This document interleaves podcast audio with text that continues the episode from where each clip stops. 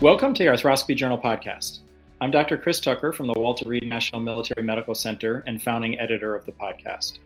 Today, we continue the special series featuring selected articles from our open access online companion journal, Arthroscopy, Sports Medicine, and Rehabilitation, focusing on the rehabilitation aspects of patient care in orthopedics. Today, we are discussing rehabilitation and return to sport of the female athlete. I'm excited and honored to be joined for today's episode by Doctors Mary Mulcahey and Ariana Janakos.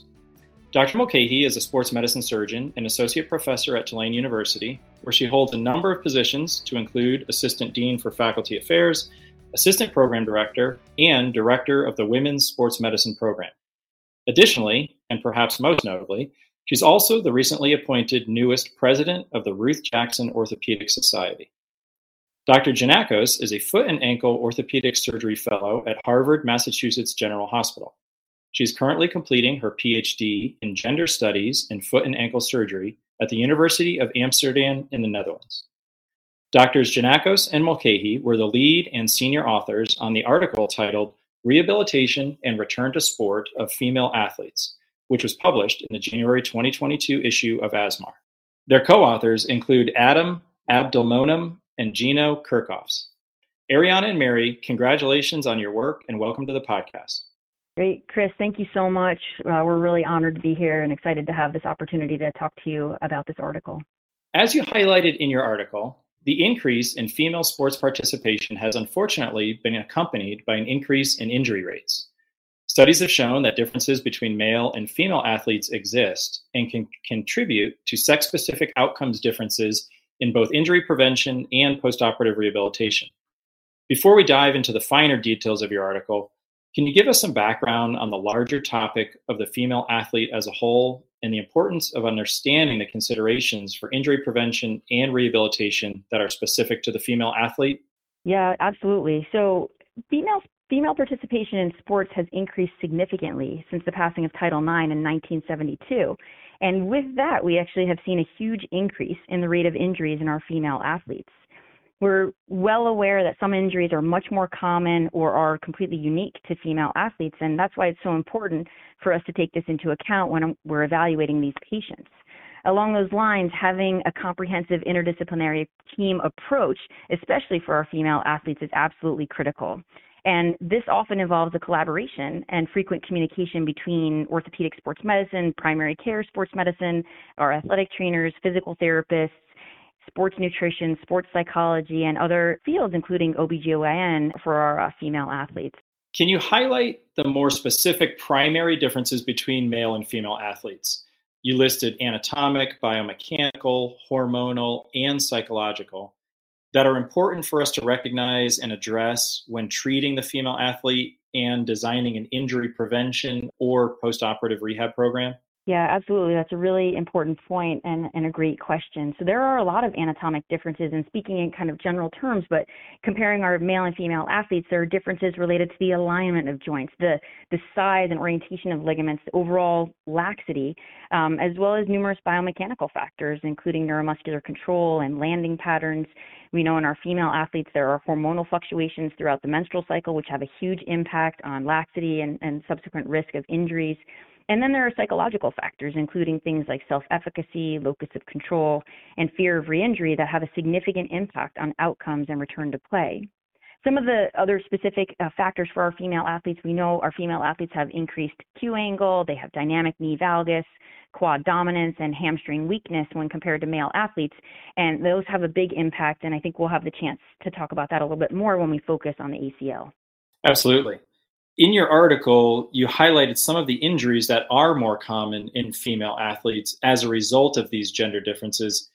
Can you all touch on those for us now?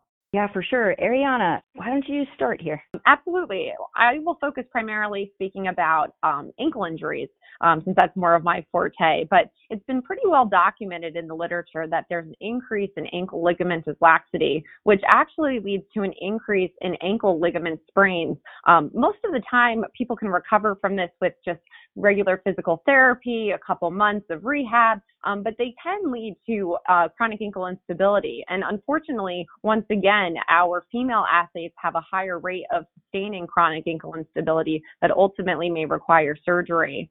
Uh, other things to consider in the foot and ankle realm are metatarsal stress fractures um, particularly as a result of overuse injury. Um, this is very common in a lot of our female athletes, including dancers, runners, um, just based on the different biomechanics uh, of the foot and ankle. Yeah, and piggybacking off of that a little bit, um, the over, overuse injuries are, are definitely quite common in female athletes and stress fractures in particular.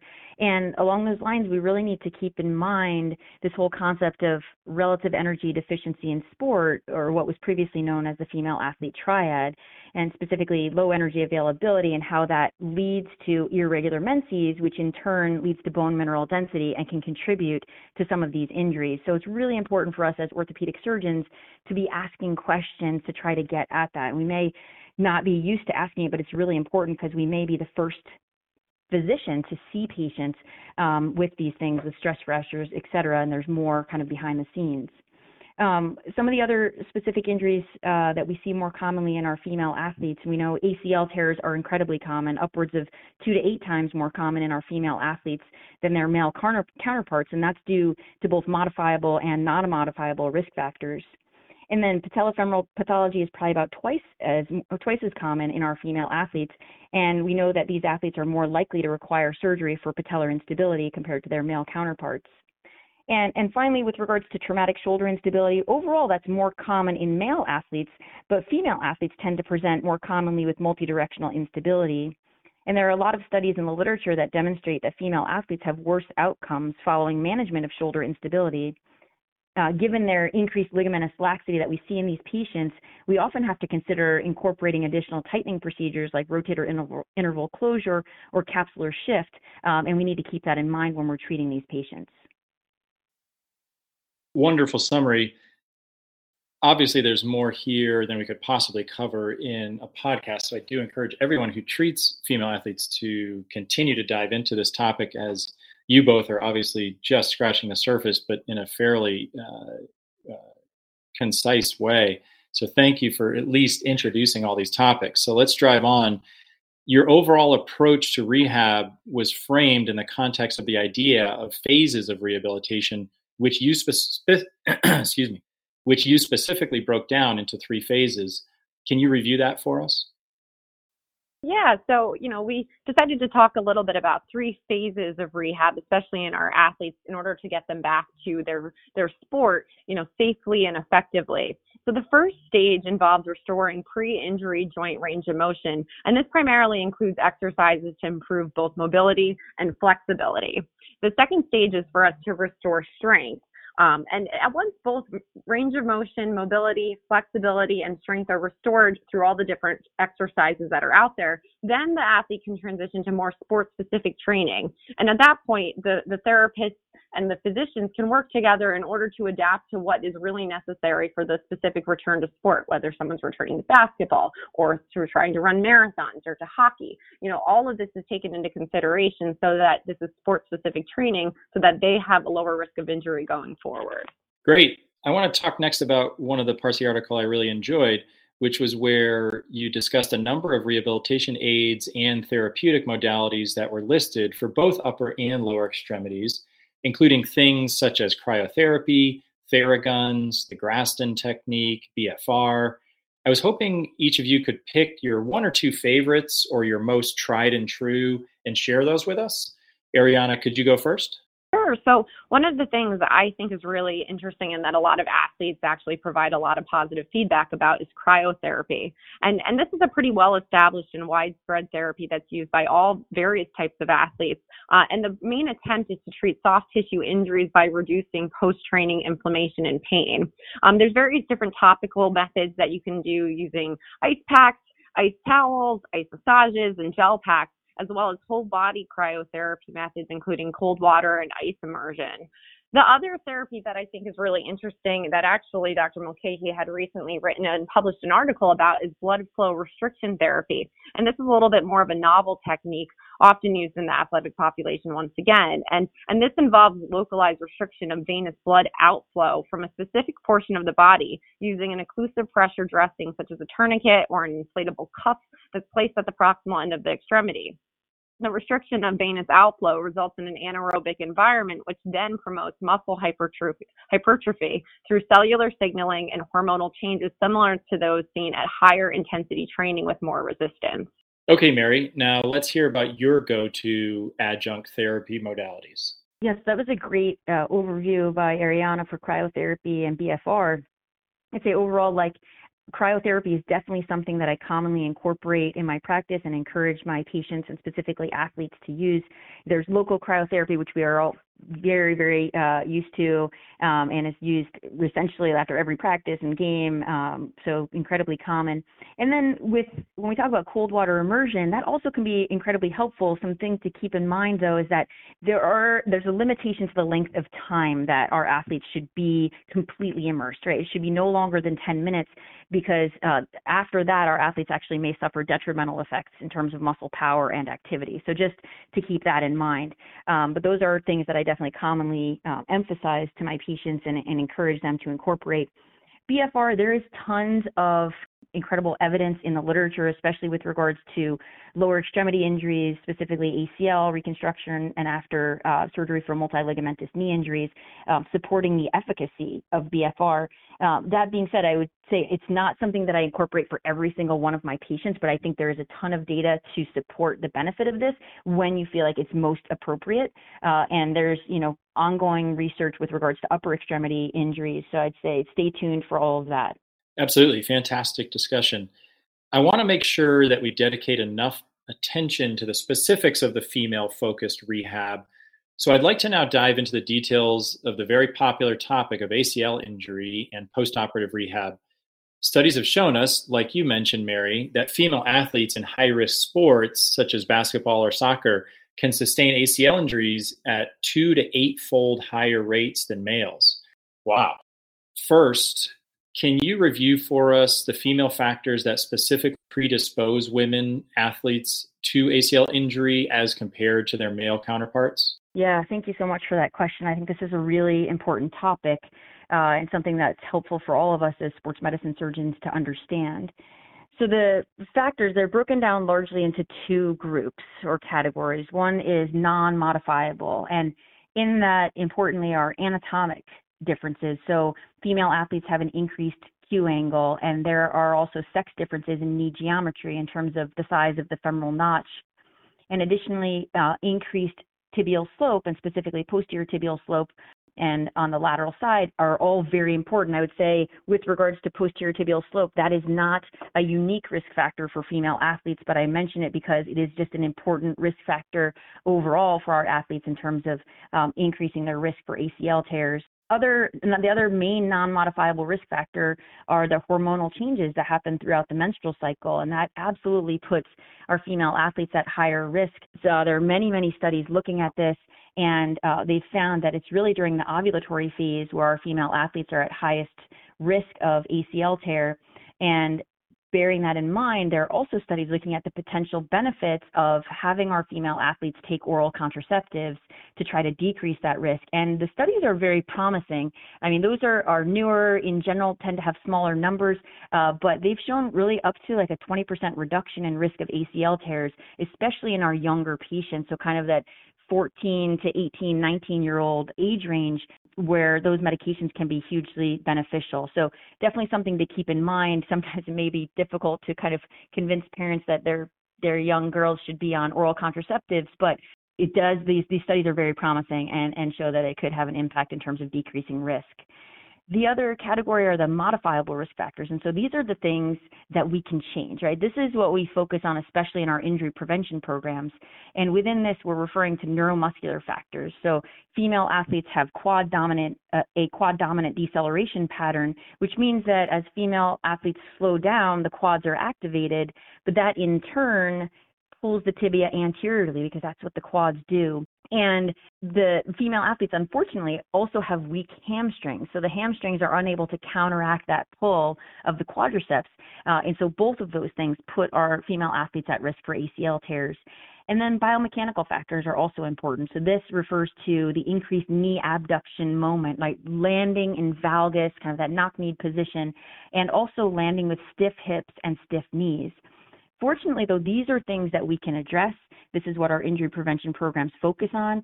And uh, the best time to address them is before our female athletes go through puberty. So, ideally, sort of during that middle school phase uh, where we can actually have the biggest impact and before the kind of bad habits are developed. Or, you know, the, this is the, what female athletes naturally do. We want to correct that um, because we have the ability to do that. And it has a significant impact in terms of decreasing the risk of ACL tears. That was a fantastic summary. Thanks. I mean, that's the reason we do the podcast to get this kind of information out there, cutting edge, um, both information on injury incidences and also potential interventions. So um, that was fantastic. Thanks, Mary. Okay, so now we know the factors at play for female athletes. And as my favorite childhood cartoon character, G.I. Joe, would say at the end of every episode, knowing is half the battle. So, what approaches have been developed to address these factors to optimize the prevention of female athlete injuries as well as postoperative rehab and return to sport? This is a really great question, and, and obviously there's been a lot that's been done so far in the literature to determine, you know, the best things for our female athletes to do during their rehab phases. But I think, you know, Mary summarized um, some really critical points as far as knowing what to address, you know, while you're trying to develop a training program. So, you know, structurally, we do know that there's differences between men and women. It's been well documented. You know, there's greater static external knee rotation alignment, greater active hip internal rotation alignment uh, increased hip and pelvic width.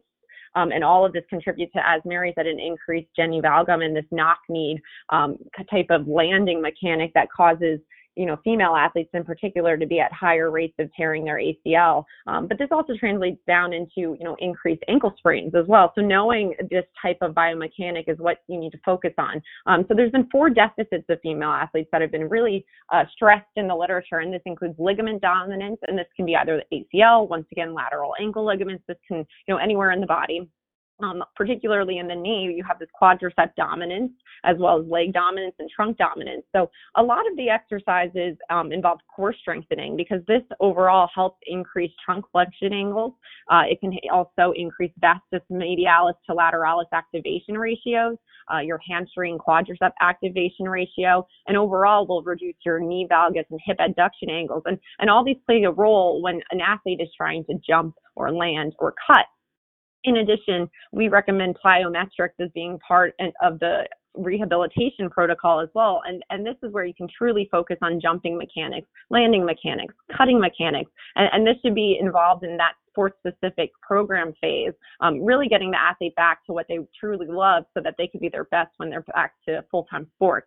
And lastly, exercises should also focus on balance and proprioception. This is particularly important in the ankle realm, um, just to help reduce any chronic, either mechanical or functional ankle instability that may result as a as a result of injury due to an ankle sprain or a cartilage injury. Um, this ultimately will help normalize afferent input and improve overall neuromuscular responses, thereby preventing athletes from re-injury.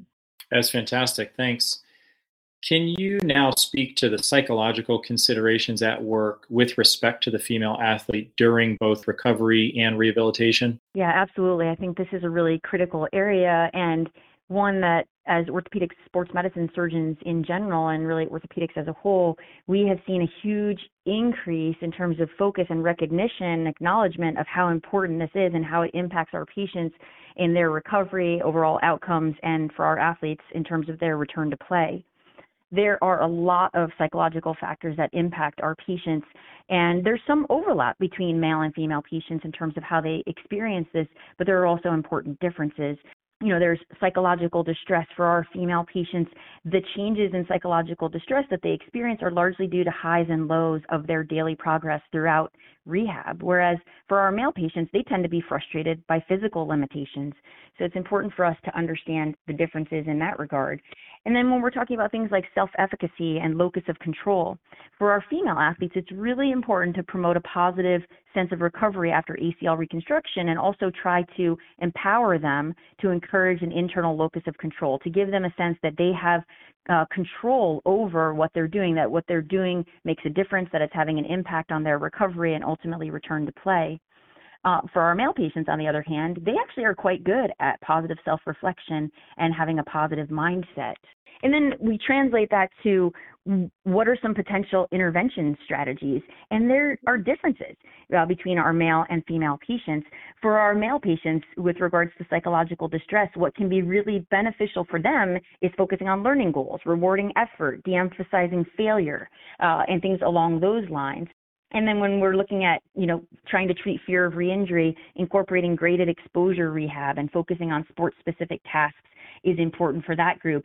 And for our female patients, on the other hand, when we're looking at self efficacy, it's critical for us to integrate this positive reinforcement and self talk, encouraging them, telling them, you know, they're making great progress and that they should be telling themselves these things. And with regards to fear of reinjury in our female athletes, they also benefit from graded exposure during their rehab, but it should focus on general strength and conditioning and sport related activities. So there are some differences, and it's important to keep that in mind. Um, and certainly, for us as orthopedic sports medicine surgeons, like we're seeing our patients, you know, once every maybe four to six weeks, whereas our physical therapy um, colleagues are seeing them two to three times a week. And so that's a huge advantage, and they have the opportunity to help our athletes um, navigate through the psychological component as well as the physical component there was a um, a great article published in Sports Health within the past five years that talks about a lot of different interventions that can be incorporated to try to address psychological factors.